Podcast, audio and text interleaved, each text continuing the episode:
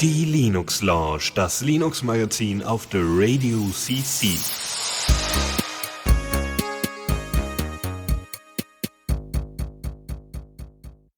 Ja, guten Abend und ich habe das Gefühl, wir sind in der letzten Woche oder in der nächsten, wie man es nimmt. Ja, um eins verschoben. Wir sind nämlich Ja. diesmal äh, nicht äh, Philipp und Dennis, sondern äh, Lukas und Faldrian. Genau. Dann, ja, die, die beiden, also Philipp war irgendwie klar, dass er nicht, nicht kann, da habe ich mich dann bereit erklärt einzuspringen und dann äh, ist Dennis jetzt kurz, äh, Kurzfristig. kurzfristig ausgefallen und Ja. Äh, ja, dann machen wir Da das. war ich dann plötzlich noch irgendwie da, meinte sie, ja komm, ich spring rein, ist ja eh vorbereitet, hast du ja schon die Arbeit gemacht. Yeah. Ja, yeah, voll gut.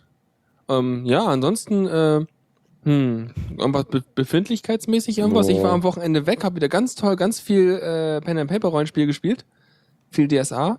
Das war super und ewig lange Bahn gefahren. Äh, also viele, viele Podcasts gehört, aber das gibt's an anderer Stelle zu hören. Mhm. Und ansonsten äh, mh, eher so nichts Neues, glaube ich. Ein bisschen am Diaspora-Coden. So Ja. normal. Ich hatte gestern so einen total schlimmen Tag, wo ich einfach nichts gemacht habe. Nur, ich glaube, sechs, sechs Serienfolgen und dann nochmal fünf, fünf Dota-Spiele oder so geschaut. Ich glaube, das hatte ich am. Donnerstag. Ich glaube, äh, am Donnerstag habe ich ähm, fünf Stunden äh, Day 9 Let's Play geguckt. Mhm. Das ist so der Gipfel der, äh, der Unproduktivität. Ja. Aber ich habe ja auch Urlaub. Darf ich das? Ja. Gut. Gut. Dann können wir, glaube ich. Jo. Neues aus dem Repo. So, und hier haben wir die spannenden Sachen. Ähm, erstmal das Crypt Tool 2, Mhm. ähm, was ein äh, es, es, es, es, es schimpft sich äh, Lernsoftware. Und Okay. zwar äh, geht es darum, äh, halt irgendwie die Grundlagen von Kryptographie und so wie Verschlüsselungsalgorithmen funktionieren äh, beizubringen. Und das macht Mhm. es halt so grafisch aufbereitet irgendwie, so, so was ich gesehen habe, sieht eigentlich ziemlich gut aus. Ähm, ja, und man kann dann halt irgendwie sagen, so, ja, ich möchte jetzt das mit dieser Chiffre äh, ähm, verschlüsseln und dann zeigt er dann halt so an, wie, wie, wie jeder Schritt von dieser, von dieser Verschlüsselungsmethode äh, aussieht und dann kann man irgendwas reinschmeißen, irgendeinen Text und der wird dann verschlüsselt. Das, sieht ja richtig cool aus. Ja. Also ich habe mal gerade den Screenshot davon gesehen. Ähm, ich kann dazu, dazu auch direkt noch äh, ein Buch empfehlen, wenn da irgendwie Interesse ist. Wenn man Mhm. da mal so sich in Kryptographie und vor allem auch von Anfang an halt, ne? Also wahrscheinlich hast du da auch die einfachen Chiffren drin und Genau. dann wird's immer schwieriger vermutlich, ne? Ja, also es sind mehr diverse halt klassische Chiffren, die halt so äh, nicht mehr so genutzt werden, weil sie nicht so sicher sind, äh, aber dann halt auch moderne Sachen, die Mhm. halt, ja, das aktuelle hier RSA und so. Ja. Was ich mit sehr großer Begeisterung gelesen habe, ist äh, Simon Singh mit Codes. Das Buch heißt einfach nur Codes, die Kunst der Verschlüsselung. Und das ist so 300 Seiten Buch, was wirklich den ganzen Quatsch durchgeht. Also das fängt halt an mit den ganz einfachen Cäsar-Chiffre Chiffre und solche Sachen alles und geht dann halt auch über die ganzen Analysemethoden weiter, ne?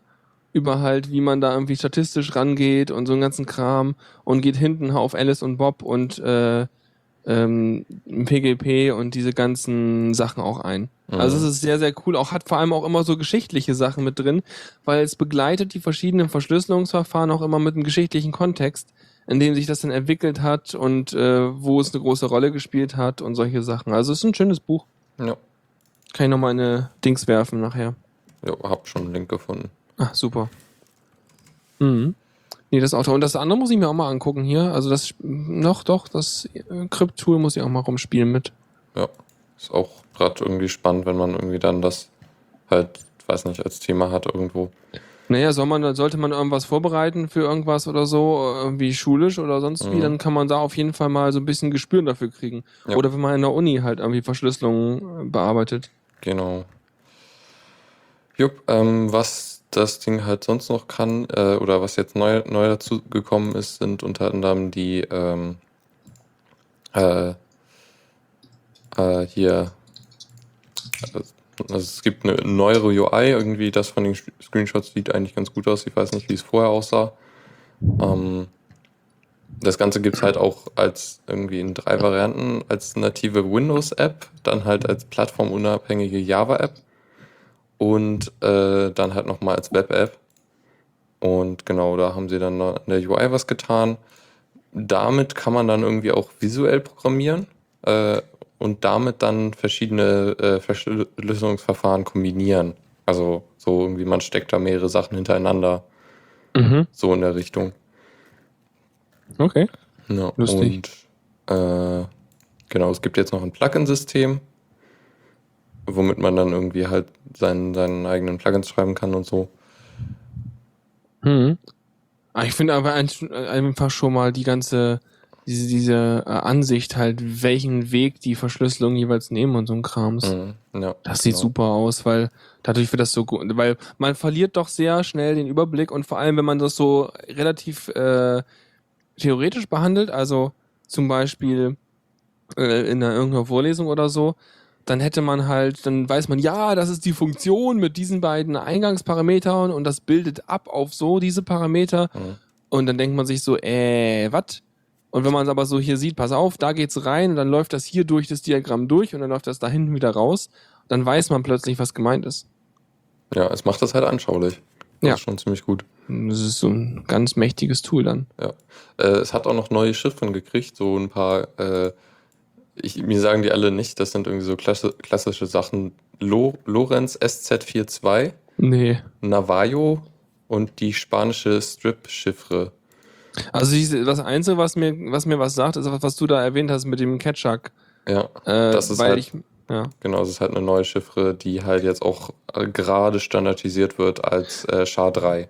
Genau, weil wir nämlich irgendwann in der Uni damals hatten wir noch äh, ein Seminar dazu, wo es darum ging, ähm, äh, die nächste Hash-Funktion, also die nächste Standard-Hash-Funktion ähm, zu definieren. Oder hatten, hat jeder von den Teilnehmern einen etwa 70 bis 120 Seiten Stapel kopiertes Papier bekommen, äh, wo dann die Definition der jeweiligen Chiffren drin stand, also der ähm, Hash-Funktion.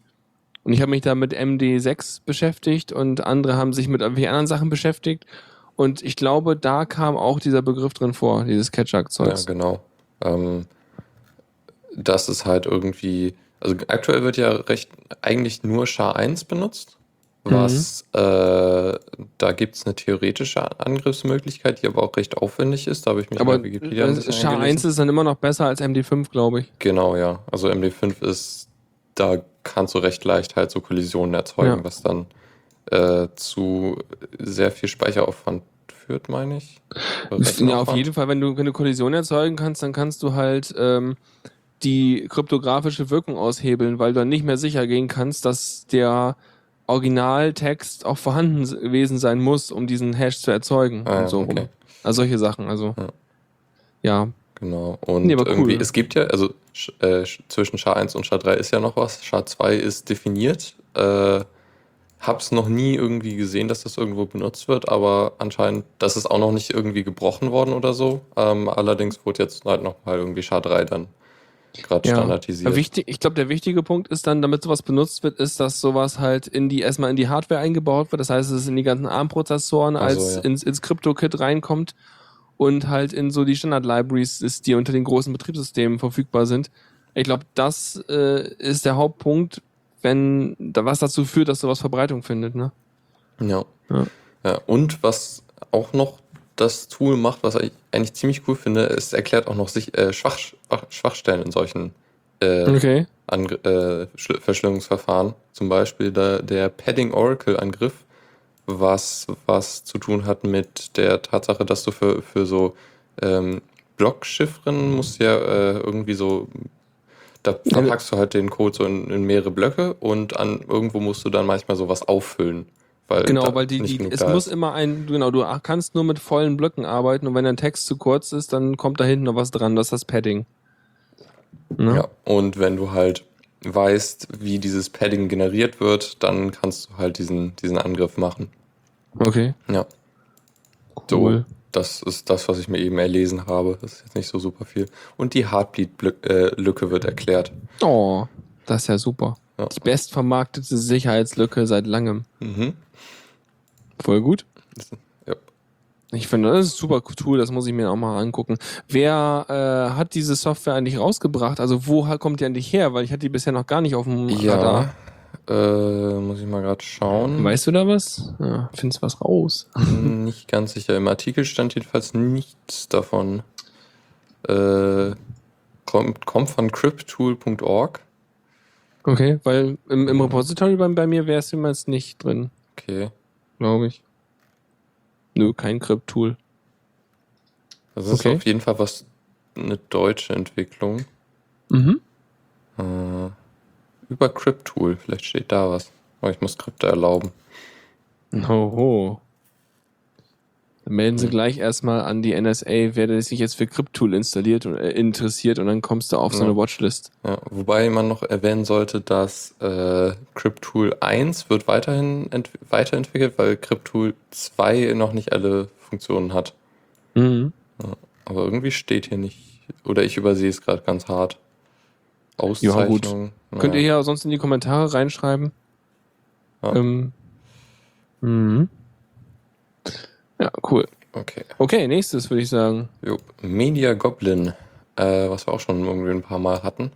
Mhm. Ein, ja, es ist halt so, äh, äh, das benutzt man halt, um irgendwelche Medieninhalte zu hosten bei sich lokal. Also Bilder, Videos, Genau. sowas. Also es hat auch noch ein paar mehr Medienformate. Also Mhm. irgendwie haben sie jetzt auch Blog, Blogposts so experimentell. Mhm.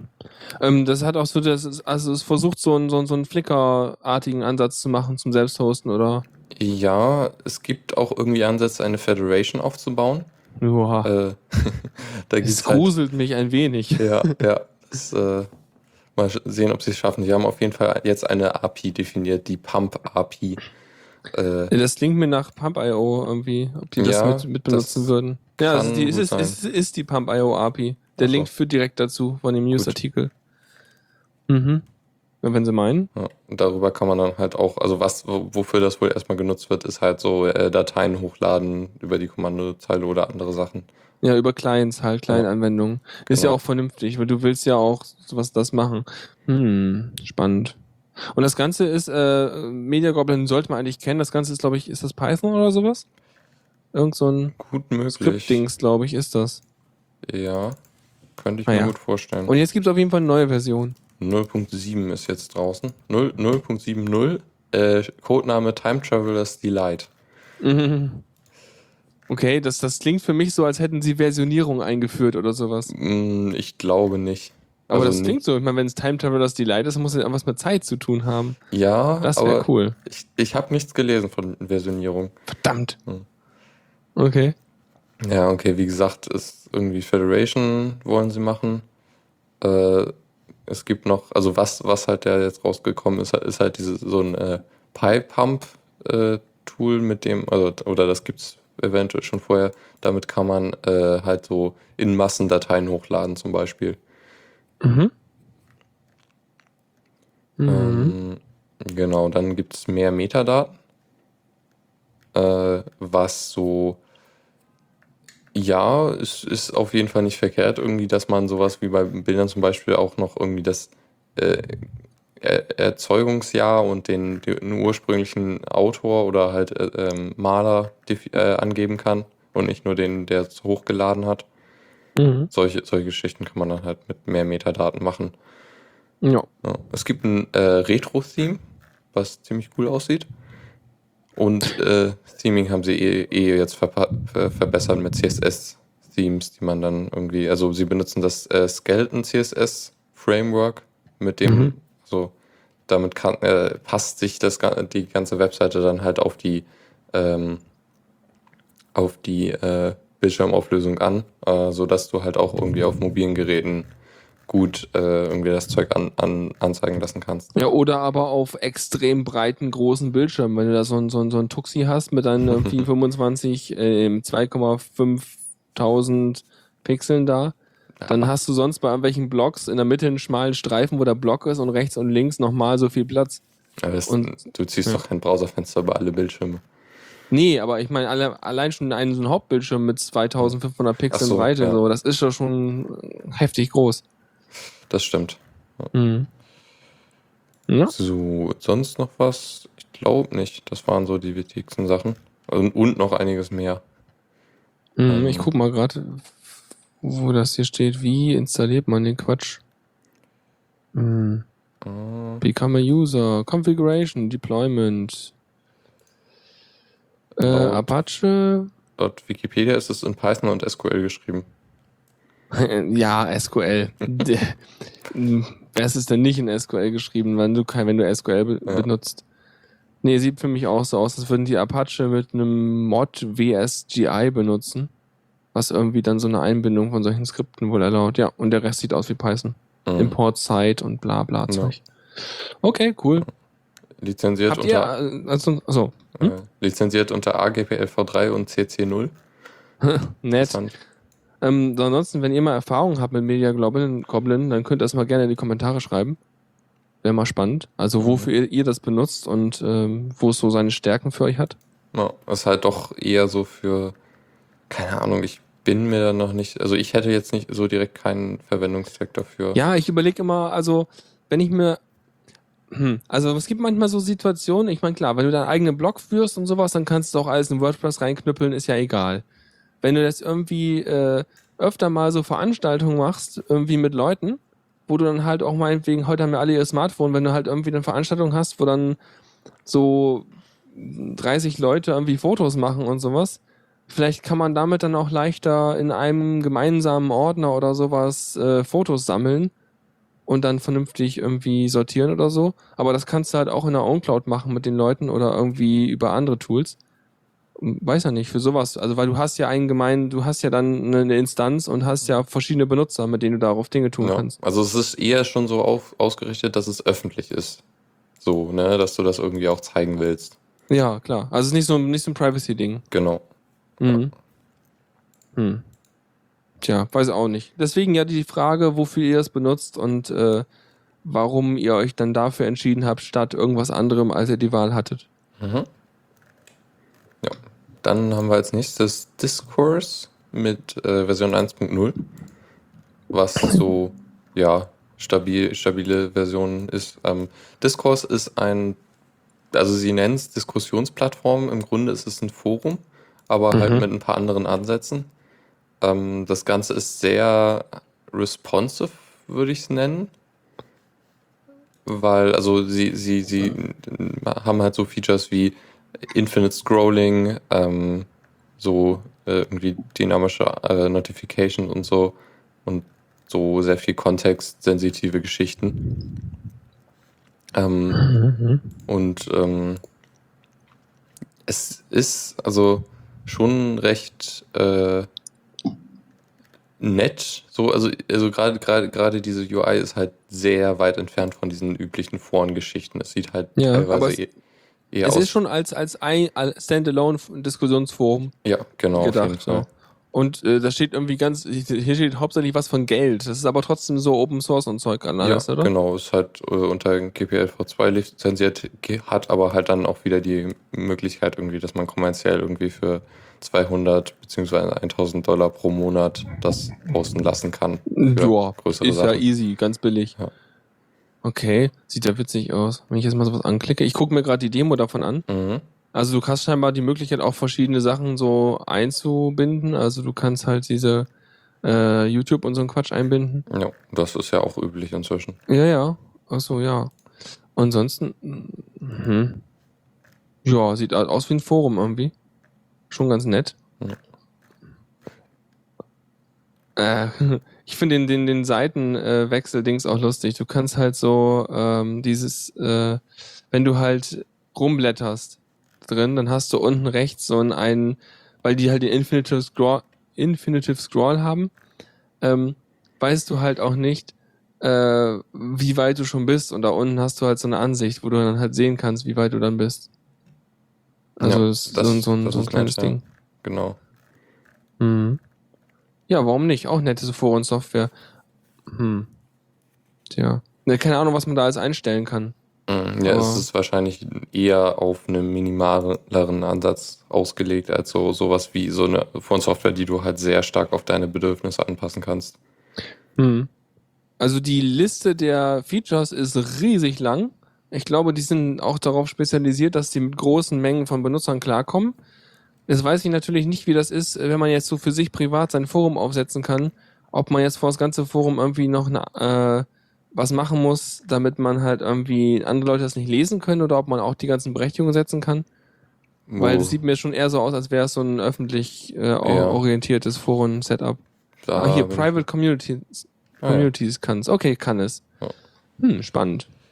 Naja, ich habe gerade keinen Bedarf für ein Forum, aber sonst wäre schon spannend. Mhm. Gute Sache. Vor allem, wenn es dann irgendwie recht unaufwendig ist. So Ja. gefühlt ist das Mhm. ja schon so recht leicht. Ich finde es immer spannend, weil man, wenn man sich jetzt so viele Plattformen angeguckt hat, ähm, also man hat natürlich Diaspora, so zum, äh, das ist halt so ein, einfach so ein, mm, Stream an Posts, da kommen Sachen rein und ist Mhm. alles okay. Dann hat man ja vielleicht manchmal, wofür hat man früher ein Forum benutzt, vielleicht, oder benutzt man immer noch, vielleicht für so ähm, Diskussionen und Überlegungen grundsätzlich zu einer bestimmten Software oder zu einem bestimmten- Thema. Bei Software benutzt er halt heute Jira oder benutzt er halt irgendwie direkt die GitHub-Seite. Ähm, bei anderen Sachen, hm, um, ja. Ich, es ist halt immer so, ich wüsste immer nicht, ich bin immer so hin und her gerissen, was jetzt eigentlich das passende Tool ist, je nachdem, was ich machen will. Tja, Ja, vielleicht, da, ja. das ist, glaube ich, einfach dann irgendwie Erfahrung, beziehungsweise, dass, dass sich so ein Team dann einspielt. Wenn, wenn, wenn eine Software dann gut irgendwie äh, bekannt ist und die Funktionen gut ausgenutzt werden, dann ist es, glaube ich, weniger wichtig, als irgendwie, dass das jetzt die optimale Software ist. Mhm, wahrscheinlich. Weil wenn ich mir das überlege, ähm, wir haben früher halt ein Forum auch komplett, ähm, komplett äh, so gebaut, dass wir halt uns darin eingerichtet haben. Also dann gab es den einen Bereich, da wurden halt Sachen hingeschrieben, die haben dann länger darum gestanden, dann gibt es den anderen Bereich. Und das jetzt hier sieht sehr agil aus, sehr so, Mhm. ich klicke und schreibe und äh, es ist ein sehr dynamisches Ding, weil sich alles irgendwie schnell bewegt und sowas alles. Und früher waren Foren eher so in Stein gemeißelte Stücke an PHP-Software so. Hm, ja. Egal, muss man ausprobieren. Keine Ahnung, wofür man es benutzt. Aber es sieht auf jeden Fall sehr hübsch aus und ist auch eine nette Alternative. Worauf läuft das? Äh, Das ist JavaScript. Moment, die benutzen irgend so ein JavaScript-Framework, Emma.js. ja, im Frontend, ne? Ja. Und Im im, Backend? Backend, äh, Ruby on Rails. Oh je. Äh, ja, äh, juhu. Mit Postgres. Und Okay, das, Redis. ja, das ist schon nett. Redis Mhm. kennen wir doch. Redis ist ja so ein Key Value Storage, so Ja. ein schneller. Wahrscheinlich ist das deren, deren Cache für so Live-Sachen und wenn es halt lang genug da ist, dann committen sie es ins Postgres oder so. Mhm. Und sie bieten so, so einen Docker-Container an, was ja irgendwie das neue, der neue heiße Scheiß ist, um so auf irgendwie Amazon EC2 oder so zu deployen. Ja, gut. Würde, wäre ja nicht so mein normaler Anwendungsfall. Ja. Mhm. Also gefühlt läuft ja schon das halbe Web auf Amazon-Servern. Ja, aber ich, ich will nicht. Ja. Schön selber hosten oder selber anders, mehr Diversität, sonst ist Amazon mal irgendwann abgeschaltet, geblockt oder irgendwas. Oder Ja. die sagen sich, nee, ich mag euch nicht mehr und plötzlich ist das halbe Web, halbe Web weg. Ja, das stimmt. Was ja heute schon passiert, wenn Amazon EC2 irgendwie kaputt geht, dann plötzlich gehen ja diverse Services nicht mehr. Das ist ja Mhm. schon fast immer, ist ja immer Holland in Not hier. Ja. Und dann irgendwie auch Sachen, die nur teilweise darauf setzen oder so. Mhm. Gut, äh, ich glaube, wir müssen mal weitermachen. Wir haben noch Ja, ja, einiges. ja. Äh, Collaptive? Collective, ja, habe ich auch schon mal kurz benutzt gehabt. Ja. ähm, Ist auch nochmal so eine, so eine, so eine Groupware, so eine Gruppenverwaltung, wo du halt dann gemeinsame äh, Bug-Dinge und Termine und sowas alles drin haben kannst. Ja, und irgendwie halt irgendwie Fortschritt mess, äh, überwachen kannst. Also so ein Ja. bisschen Jira-mäßig, also so ein bisschen Ja. Tracker. Aber wesentlich abgespeckter. Ich habe das damals, damals benutzt. Das war ja natürlich noch nicht Version 2.0, die jetzt raus ist. Aber äh, das hat mich nicht überzeugt. Das, das UI war halt irgendwie nicht so flutschig, nicht so schnell, nicht so, wie ich es haben wollte. Die haben jetzt eine bessere UI. Uhu, ah, vielleicht ist nochmal ein Versuch wert. Ja, nee, keine Ahnung. Also es sieht okay aus, so was man von den Screenshots sieht. Okay. Man Ja. halt mal gucken, weil mir fehlten halt bei diesen ganzen äh, Progress-Dingern, also als wir natürlich, wir haben am Anfang versucht so, ja, lass uns doch mal so eine Art Bug-Tracker damit machen. Das konnte man sowas von knicken. weil äh, ich ja schon vom Radio äh, Jira gewohnt war damals, glaube ich. Ich glaube, das war damals schon dadurch, ja. Und äh, ich war ja völlig verwöhnt. Das ging ja gar nicht. Ich Mhm. meine, selbst die GitHub-Issues sind besser als das gewesen für Okay, sowas. Krass. Ähm, wenn man natürlich so generelle Sachen managen will, keine Ahnung, wie Vorbereitung für ein Event oder sowas Ja. und dann nicht code-spezifische äh, ähm, Tasks dort hat, dann geht das schon ganz gut. Also so als so ein relativ High-Level-Teil, da Mhm. geht das schon. Aber wenn du die ganzen entwicklungsspezifischen Details drin haben willst, dann vermisst du da echt Ja, Sachen. es ist ja auch eine Projektverwaltung und kein Bugtracker. Richtig. Ja, also, ja, also, also für Projekte jetzt wahrscheinlich, so generelle Projekte. Aber Mhm. wenn ich dann halt irgendwie schon mal so ein Tool pflege, dann will ich auch gleich mit dem Tool arbeiten, wo ich ein Tool habe, wo ich alles reinkippe. Ja, das stimmt. Dann, dann ist für mich als Coding-Mensch, Genau. würde ich selbst, keine Ahnung, meinen Einkaufszettel mit Jira verwalten, als irgendwie andersrum. Ja. Wobei, also es hat so eine ganze Reihe Features, irgendwie rollenbasierte Rechteverwaltung, interne Mhm. Nachrichten und so, Dateiverwaltung. Es ist schon so ein größeres Ding. Und Mhm. was es kann, was eventuell sogar besser ist als Jira, Zeiterfassung, weil Zeiterfassung in, in Jira ist halt mal sowas von kaputt. Okay, habe ich da noch nicht richtig benutzt. Wir benutzen auch auf Firma ein externes Tool, Ja. Harvest. Mhm. Und als ich ähm, äh, bei der anderen Firma da in Oldenburg gearbeitet habe, habe ich Kimai benutzt. Mhm. Auch so ein schönes Tool. Also du kannst Äh. halt auch mit Jira Erweiterungen da vernünftiges Zeitmanagement äh, reinbauen, aber was du im Standard Jira machen kannst, ist halt, du sagst halt, ich habe jetzt so und so viel Zeit auf diesem Task verbracht und dann steht da, so und so viel Zeit wurde auf dem Task verbracht. Nicht von Ja. wem und so und wann. Ja, das ist natürlich völlig äh, unterrepräsentiert, richtig. Naja, das stimmt, das stimmt auch. Mhm. Nee, wenn er das, das besser kann, ist das ja auch gut, weil ansonsten habe ich dann wirklich äh, Kimai benutzt, weil das ist auch ziemlich geil. Ziemlich schönes, auch noch Open Source Tool und so, ähm, was auch auf PHP läuft. Und da kannst du halt auch sagen, ich starte jetzt, ich stopp jetzt, ich lege hier nochmal einen Eintrag an und so und kannst hinterher die, die Dinger vernünftig gerundet als monatliche oder je nach Kunden gruppierte äh, Listen rausgeben, was auch echt gut für Selbstständige ist, wenn die halt irgendwie ihre Arbeitszeiten erfassen wollen. Mhm. Ja. Das ist auch schon ewig alt, das Tool. Oh ja, Mhm. es hat ein giftgrüne grü Das ist Design. alt, aber gut. Gut, das Mhm. ist verlinkt. Ja, sehr gut. So, dann haben wir noch Kasam. Okay. ähm, was ein Screencast- und Screenshot-Tool ist, was Mhm. so, ja, die üb- üblichen Features hat. Irgendwie kannst halt so deine, deine Framerate einstellen und so und diverse Sachen in diverse Formate exportieren.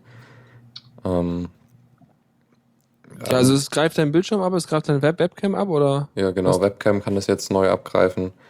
Ähm, kann irgendwie Sachen von den Lauten, äh, irgendwie äh, die, die, die Sachen von Programmen oder vom Mikrofon abgreifen. Es zeigt dir an, welche Tasten gerade gedrückt werden, wenn du das willst. Okay, Und so also so wie so und wahrscheinlich wie so Untertitel oder sowas, ne? Ja, genau. Ähm, mhm. Und wahrscheinlich zeigt es auch an welche, wenn du klickst, an welche Dinge an und sowas, wenn du, Mhm. ho hoffe ich halt mal, weil manchmal machen solche Screencasting-Tools, dass sie dann so, so einen konzentrischen Kreis so anzeigen, so tschuh. Genau, das kann es. Mhm. Ähm, genau, und kann jetzt in der neuen Version auch zu YouTube live äh, broadcasten. Ja, wahrscheinlich darfst du das wegen GEMA in Deutschland nicht. Ja, ja, das ist, YouTube live ist irgendwie auch nicht so präsent. Ja.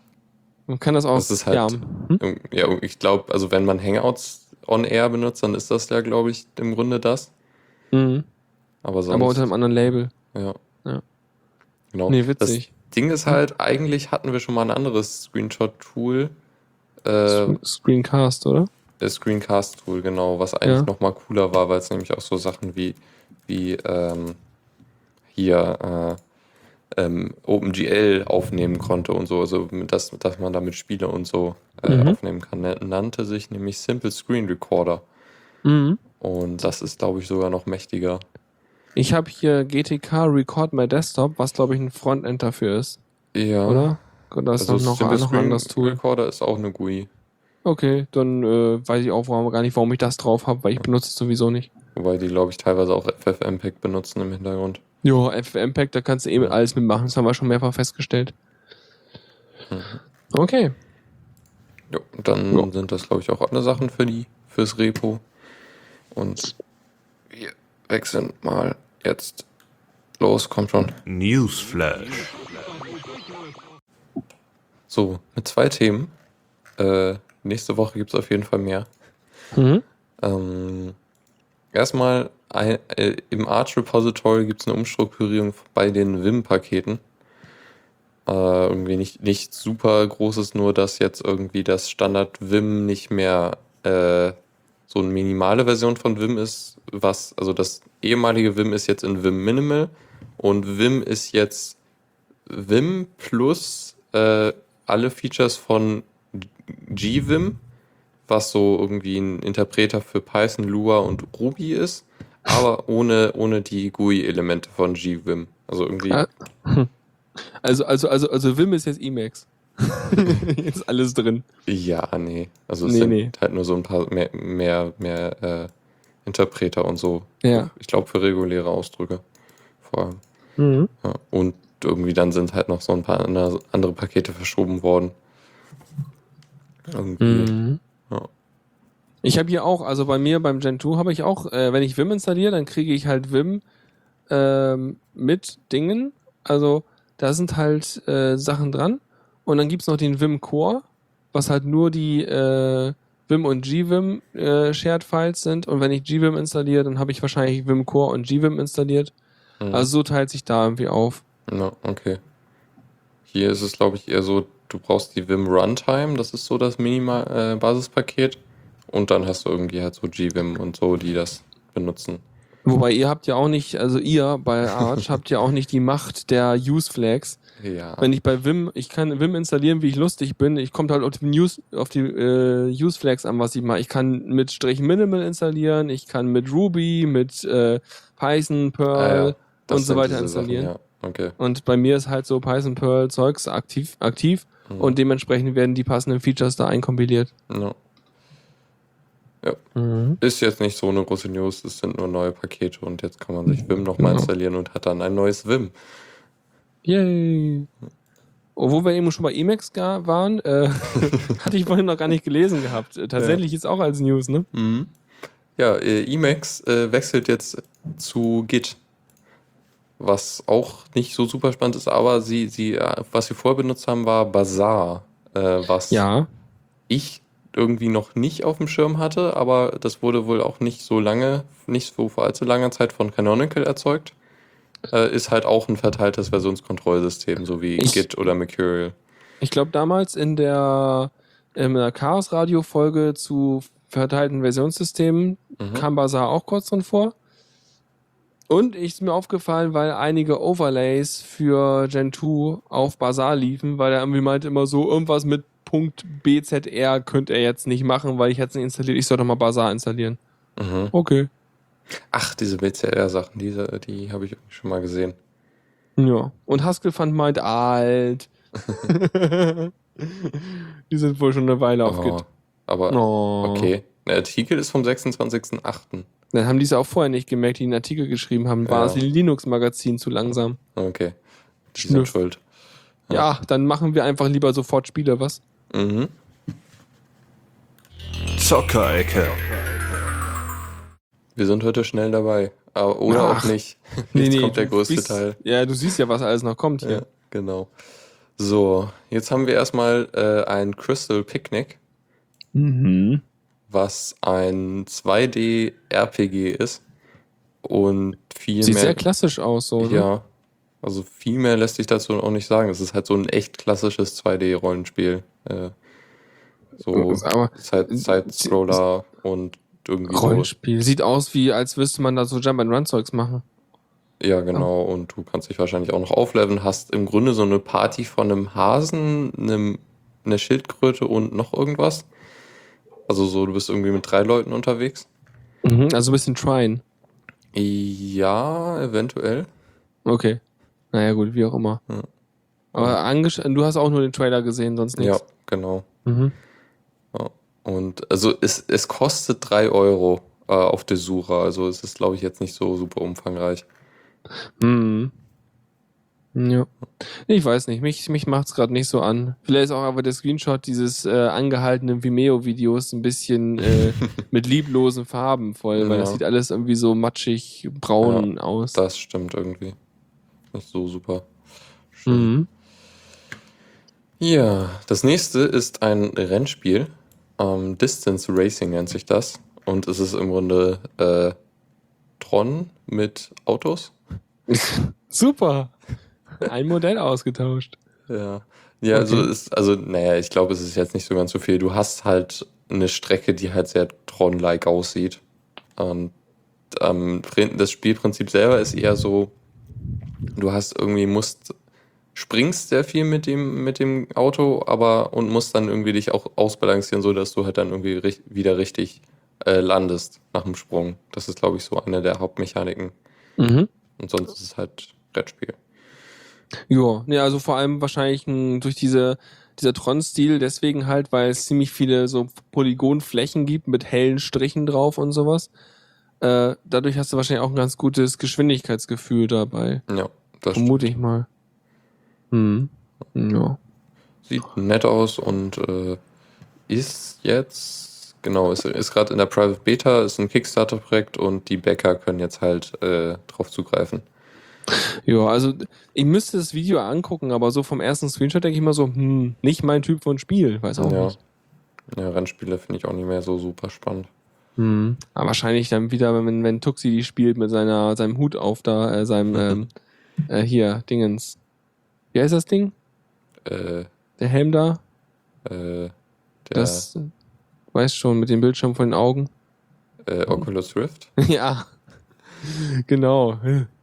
Ich komme gerade nicht drauf. Vielleicht ist damit Rennspiel noch mal geiler, wenn man noch, best, noch Ja. mehr drin steckt. Ja, also auch diese, diese ganzen, ich weiß nicht, irgendein Beispiel war so ein, so ein Space, äh, wo du irgendwie in so einem Raumschiff, äh, in so einem Space Fighter bist und dann da mit rumfliegst. Das soll, soll auch recht cool sein mit der Mhm. Oculus Rift.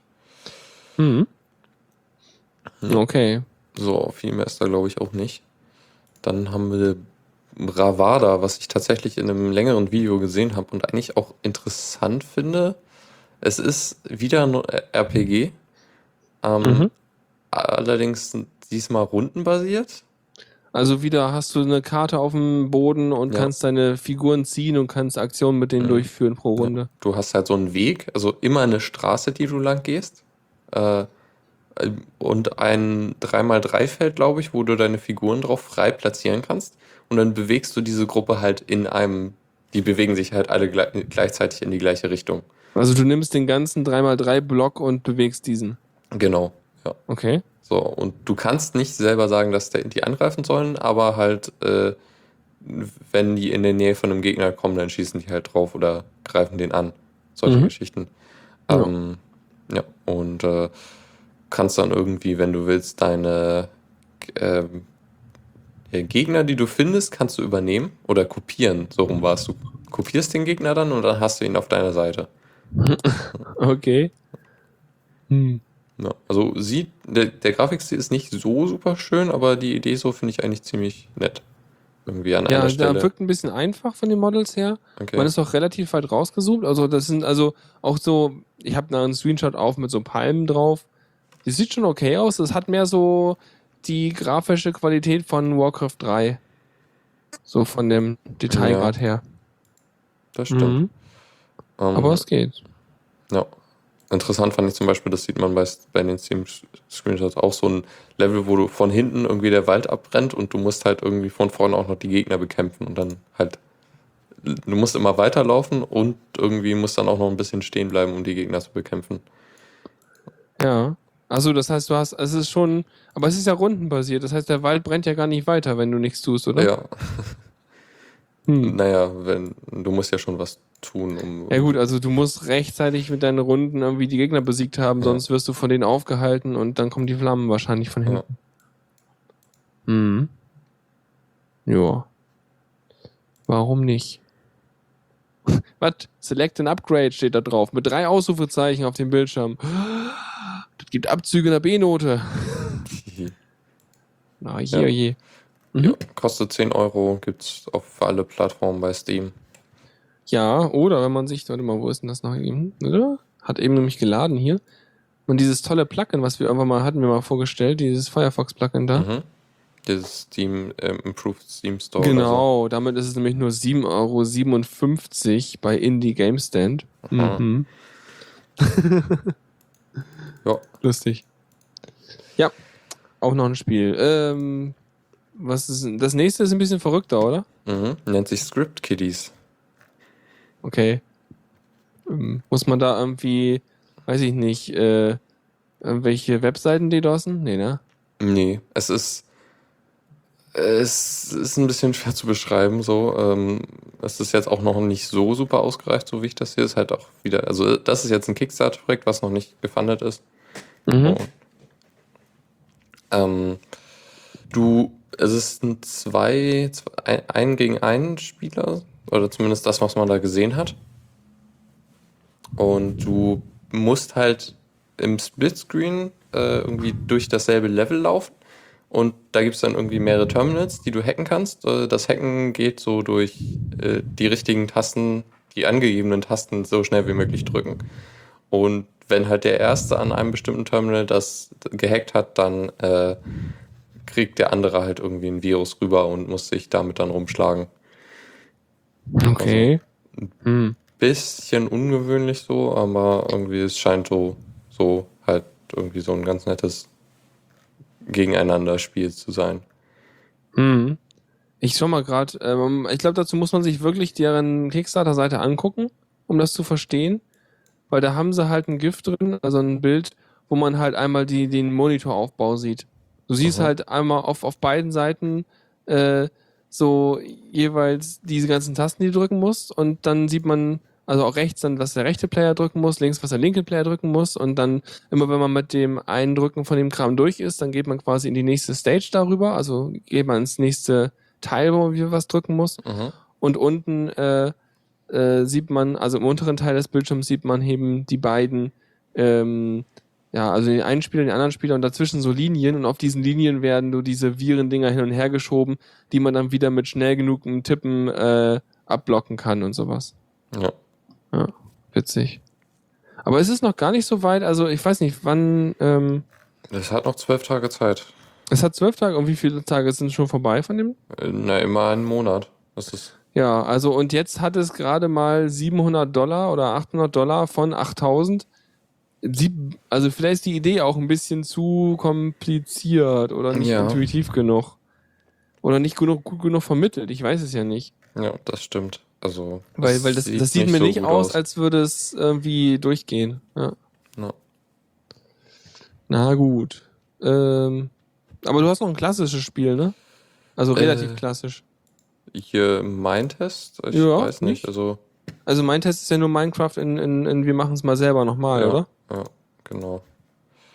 Ähm, da gibt's jetzt, also das ist halt, der neue Release ist halt so, wir, wir benennen das jetzt mal um, weil irgendwie Mindtest Classic ist jetzt Voxel Lands. Juhu. Letztens habe ich irgendwann mal einen Tweet gesehen von, von Panic, der geschrieben so, mh, irgendwie so Voxels sind so das, was man heute halt alles haben muss, so wie früher äh, äh, Bootstrap, äh, nee, gar nicht, ja, so Bootstraps Theme und sowas. Heute muss all, alles Voxel sein. Mhm. Ja. Naja, egal. Okay, das heißt, diese Voxel-Lands, haben sie noch irgendwas geändert, was man irgendwie merkt? Weil ich habe, mein, mein Test habe ich nie gespielt. Ich auch nicht. Ähm, Weil ich hab aber es gibt Minecraft. anscheinend so ein paar mehr Sachen, die es in Minecraft nicht gibt. Irgendwie dekoratives Zeug, äh, ein Sofas. Wuhu, da kann ich garantiert einen Mod für installieren Ja, auf stimmt auf wieder. Minecraft. Ja. Ich bin nicht überzeugt. Ja, also ich habe da echt nicht viel gemacht. Das ist jetzt auch nicht so super spannend. Mhm. Aber das nächste ist total cool. Äh, Screen Cheat. Mhm. Äh, ich fand das jedenfalls sehr cool. Ja. Ähm, weil das Ganze ist so, es ist halt, ist, das ist schon draußen oder wie ist das? Äh, es äh, kommt am 1. Oktober. Okay. Äh, das ganze Spiel ist so, vielleicht erinnert ihr euch noch an irgendwie, was waren das damals, äh, äh, James Bond, Golden Eye auf der Konsole oder solche Sachen, wo man halt ähm, so einen Mehrspieler-Shooter hat. Und äh, damals hat man an einer Konsole gespielt und das war damals das Ding, dass natürlich alle Spieler vor der Konsole auch sehen wollen, wo man denn so, äh, also man will ja selber was sehen. Man hat ja nur einen Bildschirm. Das heißt, man guckt in sein, in seinen Viertel vom großen Bildschirm und sieht dann so aus seiner Sicht, ähm, wo man da langläuft. Und dann kann natürlich dann immer auf die Bildschirme der anderen Leute gucken, was natürlich dann, nein, nicht guckt, wo ich langlaufe, mm, so quittiert wurde. Mhm. Und dann hat man sich da so abgeballert. Dieses Spiel macht das Ganze halt zur Disziplin. Das heißt, hier sieht es so aus, du hast ein äh, Splitscreen mit vier Spielern, obwohl du halt dann meinetwegen zu alleine vor deinem Rechner sitzt und äh, äh, übers Internet spielst, vermute ich mal, dass das geht. Ja. Ähm, und der Trick ist, äh, die Player Models sind unsichtbar. Das heißt, du siehst die anderen Spieler gar nicht, außer du guckst halt auf die anderen Bildschirme drauf und siehst sozusagen die äh, Sichtposition, aus der sie die Welt sehen und kannst dir daran vielleicht zurückdenken, wo die dann gerade stehen, wohin du schießen musst. Ja. Du kannst dich irgendwie auch noch auf andere Weisen verraten, indem du halt, ich glaube, irgendwelche Waffen benutzt, die irgendwie so Partikel haben, die dir anzeigen, wo, wo, woher man geschossen hat und so. Aber prinzipiell musst du halt wirklich da schauen, was die anderen auf den anderen Bildschirmen macht, machen. Ich finde das cool. Das ist so, ich meine, ich schaue auch am liebsten immer auf die, äh, wenn, wenn man Portal, Portal 2 zusammenspielt, schaue ich auch immer am liebsten mit Tab auf die äh, kleinen, Mhm. auf den kleinen Bildschirm, weil ich mir denke so, oh, nett. Das ist wie Ja. Fernsehen. Und wenn man halt da die ganze Zeit guckt, so, wird man wahrscheinlich währenddessen erschossen, während man gerade guckt. Ja. ja. Mhm. Das ist cool. Ich glaube, das wird super. Ja. Wenn die Grafik dann noch halbwegs stimmt, dann ist es, Ja. glaube ich, auch gut. Ja, also Grafik geht aktuell so. Ja, ist nicht, ist halt nicht so- herausragend. Spaß. Ist aber auch, glaube ich, äh, okay. Man kann es vorbestellen. Mhm. Na gut. Also es soll wohl 15 Euro kosten nachher. Gerade für 10 Euro vorbestellen. Ja. Na, mal gucken. Mhm. Jo, sonst, das war's auch schon von der Zuckerecke, die jetzt Ja. noch, ja, noch ein bisschen Zeit veransprucht hat. Und es ist, ja, viele Spiele, vielleicht äh, hat es jemanden interessiert. Ich, also so ein paar Sachen waren ja dabei, aber so super, paar, ein paar, ein paar Spiele waren jetzt auch nicht so super spannend. Mhm. Ja, hast du Besch- gemischt, ne? Besch Beschwerde an denen, der diese Themen zusammengesammelt hat. An wen denn? Äh, nicht mich. Und nicht mich. Na gut, dann gehen wir mal weiter. Kommando der Woche. So, da haben wir jetzt drei Tools, die ganz nett sind. Einmal CPU-Bars, Mhm. was dir die äh, Ausnutzung der, der CPU recht, aus, äh, recht genau darstellen soll. Ich bin da noch nicht sicher, wie man das liest. Also das sind so sehr viel Pixel, die halt irgendwie... Äh, Vielleicht können wir da mal diesen, du hast wahrscheinlich diesen Screenshot angeguckt in dem Mhm. Git-Repository, oder? Ja, Ähm, ich würde das so lesen. Also man sieht auf dem Screenshot erstmal, äh, dass seine Konsole zu schmal ist und es einmal um, umgebrochen wurde. ja. Ähm, und dann läuft halt die Zeit von rechts nach links, ganz normal, so wie du bei einem Ah, Activity-Monitor äh, Monitor okay. auch siehst, wenn du auf dem grafischen Teil guckst, was mal bei GNOME dabei ist. Und dann siehst du halt so ähm, pro Zeiteinheit eine, eine Säule. Und diese Säule sind halt aneinander gereiht, deswegen kam hier so ein Pixelmatch bei raus. Und diese Säule enthält halt immer verschiedene bunte Kästchen. Und in diesem Fall, äh, die bunten Kästchen sind halt je nach Legende aufgeschlüsselt so äh, CPU-Auslastung für den Benutzer, fürs System, Warten auf Festplatte und äh, Prozesse mit geringer Priorität, also nice. Und ähm, dann siehst du halt immer die Anteile der Auslastung, sollte dein System halt komplett ausgelastet sein. Mhm. Und äh, läuft dann halt so, scrollt dann wahrscheinlich so bunt von rechts nach links durch ja. und äh, hast noch eine Spezialanzeige für den Durchschnitt über alles, was da gerade angezeigt wird. Ja, okay, dann war es doch. Also ich, ich war etwas verwirrt und hatte irgendwie andere Sachen erwartet. Nee, so würde ich das mal vermuten. Ja, das Weil- klingt sinnvoll. ja. Da sind ja auch Zeiten dran, die mal, die ich jetzt erst gesehen habe. Hm, Zeiten? Ja, unten diese Zahlen rein. Das Mm. 0, 0 bis 9 und dann hast du eine 1 und darunter eine 0 und das Ach so, und dann fängt er plötzlich mit 10 Einsen, 10 Ja. Zweien, 10 Dreien. Uh. Ja, okay. Witzig. Nee, ähm, ich benutze ja normalerweise als äh, Systemmonitor, also um zu gucken, was bei mir auf dem Rechner eigentlich los ist, benutze ich HTOP. Mhm. Und HTOP ist einfach geil und da habe ich bei mir auch eingestellt, dass ich halt das sehen kann, weil was das hier nicht macht, jedenfalls in dieser Ansicht nicht, vielleicht ist der Screenshot auch nur auf einem System mit einer CPU gemacht worden, aber bei mir habe ich halt mit HTOP sehe ich halt die Auslastung der ganzen Kerne einzeln halt, ne? Ja, Auch unterteilt jeweils mit so bunten Kästchen nach diesem Kram, aber halt ohne History, klar. Ja. Mhm. das ist praktisch. was aber auch dafür genutzt werden kann, ist das nächste Tool, nennt sich Glances, ähm, was eine, ja, es ist eigentlich die Idee dahinter, ist einfach eine möglichst vollständige Ansicht von, von dem System äh, anzuzeigen. So, also was ist der aktuelle Stand? So irgendwie, wie, es zeigt halt die irgendwie CPU an, was die macht, äh, was das Netzwerk macht, was die Festplatte macht äh, und Prozesse und so und irgendwie, wo wie viel Speicherplatz verbraucht wird und Arbeitsspeicher. Also recht viel eigentlich. Und man kann es auch dazu bekommen, dass es irgendwie die, die Temperatur von Sachen anzeigt. Das habe ich aber noch nicht geschafft. Also Glanze sieht für mich aus wie äh, das, was du eigentlich alles in dein, ähm, wie hieß denn das Ding noch, was du dir über den Desktop rüberstülpst? Äh, äh, äh, äh, genau, das. weißt, genau, Kron, äh, äh, Kronky.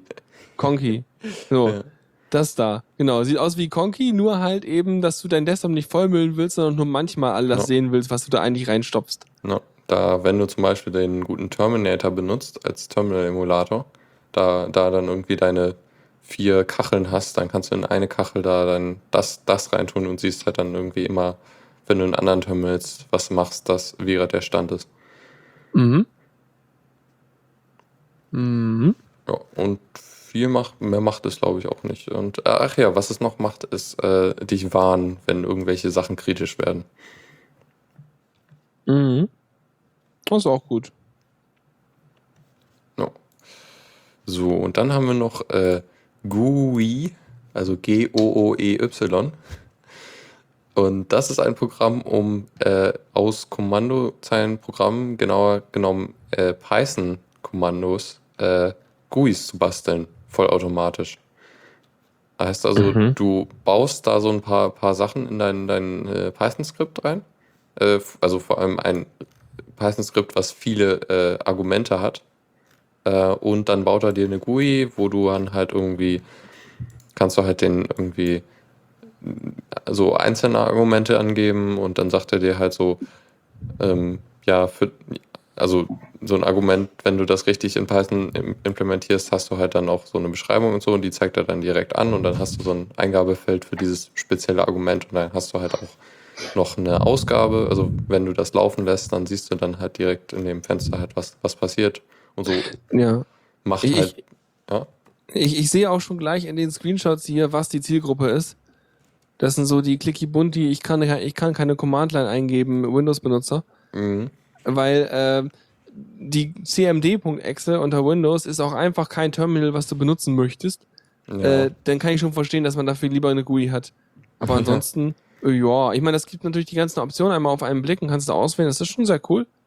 Ähm, wahrscheinlich brauchst du dann einfach nicht die, wahrscheinlich interpretierst einfach die Help-Text-Dinge, ne? Wenn du das ja. richtig machst. Ich bin mir da nicht mehr sicher, wie das mit so Argumenten war in Python.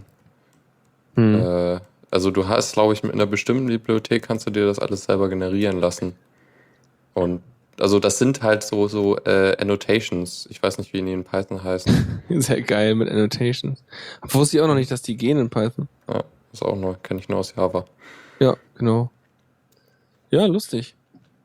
Warum auch nicht? Ist auch cool. Vielleicht ein bisschen höhere Akzeptanz, wenn man keinen Bock hat, eine GUI zu basteln, aber trotzdem die Leute äh, nicht völlig äh, in fremde Welten schicken will, die sonst nur so Knöpfe kennen. Ja, das stimmt.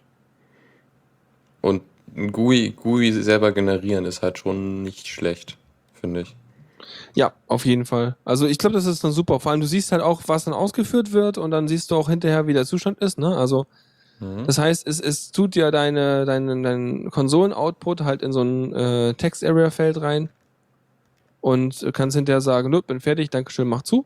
Ja. Äh, voll gut. Also, das heißt, du kannst dein kleinen Python-Skript-Zeug schreiben, packst das Ding dumm rum und schon hast du was, womit halt auch Leute alle, allein mit Klicken mit klarkommen. Ja, also äh, Deus fragt gerade, ob es mit anderen Sachen geht außer Python. Ich glaube nicht, aber ich bin mir nicht ganz sicher. Also es scheint mir doch nur Python zu sein.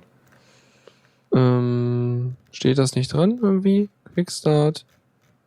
Ähm, ja, nö, das sieht mir aus wie Python, klar. Ja. Wenn man sich mal anguckt, was das so, was da so drin steckt, das ganze Ding ist auch in Python geschrieben, also das funktioniert nur mit Python. Ja, also ich glaube, das Problem wäre eher, dass du in Python irgendwie mit dieser einen Bibliothek da doch eine recht gute Möglichkeit hast, äh, so Kommandozeilenargumente zu erzeugen und in der Bash ist das, glaube ich, überhaupt nicht standardisiert in irgendeiner Weise. Weiß ich nicht. Kann ich nichts zu sagen. Ich habe immer das Gefühl, alle wissen irgendwelche Standards und einigen sich und sind total toll und ich Ja. check's alles nicht. Also, Das ist auch möglich. Ich habe da auch nicht so viel, also ich habe ein bisschen mal mit so einem Bash, ich habe da mal ein Buch angefangen zu lesen und das war, also ich bin nicht so weit gekommen, ich bin halt so weit gekommen, dass erklärt wird, wie man so Sachen, einzelne äh, Argumente, also wie man einfach die, diesen, dieses Array, was man halt übergeben kriegt, passt, was da äh, übergeben wird, äh, hinter dem äh, Kommandoaufruf und ich hatte aber letztens mal, ich habe letztens mal geguckt, wenn man mit Python irgendwie so Command-Line-Argumente haben will, dann ähm, habe ich gerade vergessen, wo ich geguckt habe. Warte mal. Wie hieß denn das? Ähm, ah, jetzt weiß ich wieder das Repository, wo ich es drin habe. Weil da wollte ich mal eben sagen, da gibt es so ein relativ Standard-Ding, wahrscheinlich schreit Haskell fand das gerade schon hier rein. Aber äh, da, GUI und jetzt Hauptprogramm. Äh, äh, Argument Parser zufällig? Mm, nee. Ähm. Wann, das war das da drin? Ja, dann war das nicht das Programm. Oder Blöd. Opt, Optpass gibt's auch. Ja, es gab irgendwie eins von diesen Dingern war das. Also, gab, also eine ist irgendwie veraltet und blöd und das andere ist irgendwie toll und neu und soll man benutzen. Also laut, laut dem, dem der GitHub-Seite hier ist Optpass veraltet und äh, Argument Parser ist das bessere. Ja, genau. So rum. Weil irgendwie habe ich da mal was gebastelt und dann war das total toll und überhaupt und genau, ich glaube, äh, Tracklist. Warte. Mache ich das da drin? Nee. Ich habe keine Ahnung. Irgendwo hatte ich es versucht. Und dann. Nee, auf jeden Fall ist das cool. Du sagst ihm einmal das und das kann ich und das kann ich und dann äh, macht er das. Und dann schmeißt er auch, auch äh, schmeißt er dein Programm auch wieder, äh, macht das wieder aus, wenn es nicht geht. Und Mhm. so. Ähm, Ja. Genau, ich glaube. Arc, ArcParse heißt das Ding. Ach, Also ja. im, Import ArcParse. ja, das habe ich glaube ich auch mal benutzt. Genau, das ist nämlich voll cool. Dann sagst du ihm einmal nämlich, ähm, wenn du den Kram machst, sagst du ArcParse, neuen Argument-Parser, ich adde jetzt ein Argument, das hier und was es ist so und adde noch ein Argument und dann sage ich Argument Parse und dann kann ich die ganzen Sachen da reinstopfen und dann läuft das. Ja. Ja. Jo, wollen wir dann eben schnell die letzte Kategorie abschließen? Ja, komm, zack, zack, zack hier. In unter zwei Minuten. Tipps und Tricks. Ich weiß nicht, ob das klappt. Mal schauen. Ähm, so, erstmal haben wir Slab, äh, was ein Sublime-Text-Klon im Terminal ist. Okay. Nächstes. Nein. Ja, also im Grunde ist es nicht viel mehr zu sagen. Es hat Maus, äh, First-Class Mouse-Support. Also man kann klicken. Ja, man kann Man kann klicken. Text markieren. Genau, Boah. Und es sieht auch noch hübsch aus, weil es die Dinger ein bisschen fett macht und so, wenn es irgendwie Syntax-Highlighting macht. genau. Und es macht auch hübsche äh, lila Rahmen mit Zeilennummern. Und links Ja. hat es ein kleines äh, Datei-Auswahl. ja, ja, genau. Ja, sieht okay aus. Ähm, genau. Äh, noch irgendwas Tolles, ja, so Highlighting von allen Wörtern, wenn man eins auswählt. Reguläre Mhm. Ausdrücke, Bracket Matching. Das vor allem halt, der Maus-Support ist super. Das ist dann das, wofür dich dann wieder alle Vim und Emacs-Leute hassen. Aber du kommst wenigstens dann wo mal wohin mit dem Cursor. wo ich in Vim ganz gut inzwischen rumnavigieren kann. Ich benutze immer Pfeiltasten. Äh, Ja. Also obwohl es da irgendwie äh, 20 Knöpfe gibt, um an irgendwie verschiedenste Stellen von irgendwelchen Wörtern und Lines und äh, Dokumentteilen zu springen. Ja. Ich mache trotzdem Pfeiltasten. Wobei äh, viele der Sachen auch auf äh, amerikanische Tastaturen ausgelegt sind, was Ja. ein bisschen schade ist irgendwie. Musst du dir wahrscheinlich die Keys umbe umbelegen irgendwie in deinem ja, Vim ist RC. auch doof. Aber das ist auch eine Wissenschaft für sich. Kannst auch Bücher lesen zu. Ja. Okay, was haben wir noch? Dann haben wir GTK 3 Fensterdeko unterbinden. Und zwar ist das Problem, wenn du, du, du hast ja mit GTK 3 diese Client-Side-Decorations, also wenn das Programm selber sagt, so ich möchte hier meine Fensterdekoration äh, selber machen, dann hast du diese, äh, die, diese Fenster, also zum Beispiel Nautilus hat das ja inzwischen so, dass du dass die, die Leiste wo so äh, Schließen-Knopf ist und äh, der Name des Fensters ist, da, da sind halt noch so ein paar Kontrollelemente reingewandert. Und das muss halt auf, vom, vom, vom, vom äh, Programm selber gemacht werden. Und wenn du jetzt in einem äh, zum Beispiel Unity bist, äh, wo, wo das nicht so richtig funktioniert, dann äh, gibt es jetzt die Möglichkeit mit äh, GTK3-No CSD ähm, die, das zu unterbinden, dass, dass halt die, das Fenster nur diese äh, Client-Side-Decorations hat. Mhm. Ähm, und dann hast du halt nochmal so eine richtige Leiste oben. Oh, super. Damit kann ich meinen G-Edit endlich wieder unhässlich machen. Ja, möglicherweise, wobei natürlich die Leiste ist immer noch da, du hast dann nur zusätzlich noch eine Fensterdekoration. Ja, ich habe einen Minimieren-Button. Ja, Stimmt, weil meine, ja. meine Fensterdekoration hat einen Ja. Minimieren-Button und dieser ganze äh, äh, Gnome 3 Müll hat halt keinen. Das ist Mhm. total ätzend. Und was ist das? Das installiere ich einfach oder? Äh, das ist, äh, also nennt sich halt GTK3-NoCSD. Und wie das funktioniert, ist, dass er GTK vorgaukelt, es gäbe keinen Kompositor. Und dann halt dementsprechend GTK3 dann irgendwie das. Es forst ihn quasi in so eine Art, äh, in so eine Art äh, ähm, Fallback-Modus, war. Ja. Und das ist auch nicht unproblematisch, so wie er das macht. Dann lasse ich es doch bleiben. Ich habe ja immer noch meine Taskleiste oben, wo ich einfach auf den Eintrag klicke und dann minimiert das mir auch. Diesen Button wegmachen geht, glaube ich, nicht, Tuxi. Einfach das Programm wegmachen. Ja. Gut, next. Ein Programm, um die zum Beispiel die Wikipedia oder auch andere Webseiten runterzuladen, komplett. Ähm, zum Beispiel praktisch für, ja, wie gesagt, die Wikipedia oder auch sowas wie das Ubuntu-User-Wiki lässt sich damit halt einfach komplett runterladen, nennt sich Kiwix. Und ja, viel mehr ist da, glaube ich, auch nicht zu sagen. Äh, was, was, was tut das technisch gesehen? Es, ich könnte mir gut vorstellen, dass es einfach nur Wget benutzt, aber ganz sicher bin ich nicht. Kiwix. Klingt Ja. irgendwie versaut. Warte, lass mich mal kurz gucken. Ähm, tatsächlich ist auf Wikipedia eingeschossen. Einge, äh. Mhm. Offline Read of Web Content intended to make Wikipedia available, but es macht alle. Ähm, mhm. Na gut, nett ist halt, dass dieses Programm halt noch ein paar Zusatzfeatures bietet, halt wie eine Volltextsuche über die runtergeladenen Inhalte. Ah ja, cool. Was halt dann, weißt du, wenn du einfach nur sagen würdest, du nimmst zum Beispiel HTTP-Rack oder so, was ja der klassische Weg wäre, um eine Webseite runterzuklonen, das machst du halt nicht mit Wikipedia, weil da bist du äh, Millionen Tage bei. Ja. Aber ähm, hier würdest du halt einfach eine ausgewählte Menge an Seiten nehmen und die dann runterziehen. Ähm, Mhm. Du kannst auch äh, Bookmarks und Notizen reintun mit dem Tool. Auch ganz nett. Hm, Ja. Und sonst ist es irgendwie so, wie so ein kleiner Browser irgendwie. Ah ja, okay. Nett. Warum nicht? Dann haben wir noch einen Linktipp zu der Bash, dem Bash Guide, der, also das ist The Bash Guide nennt er sich, äh, ist ein Guide zur Bash, der gerade in Aufbau ist. Da gibt es gerade erstmal nur zwei Kapitel und der Rest soll wohl in den kommenden Monaten dazukommen von elf Kapiteln insgesamt, die halt jetzt schon hier so mit Beschreibung da sind. Ähm, das Ding sieht eigentlich ganz gut aus, weil es halt so ja, recht gut, also recht gut verständlich, glaube ich, erklärt, wie das Ganze so funktioniert und so, also wirklich grundlagentechnisch.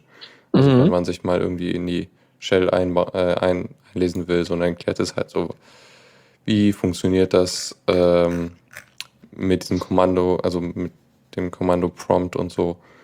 Ich, ich habe tatsächlich bei was Bash angeht, ist das immer so, das Bash ist bei mir so äh, wie mit der PowerShell.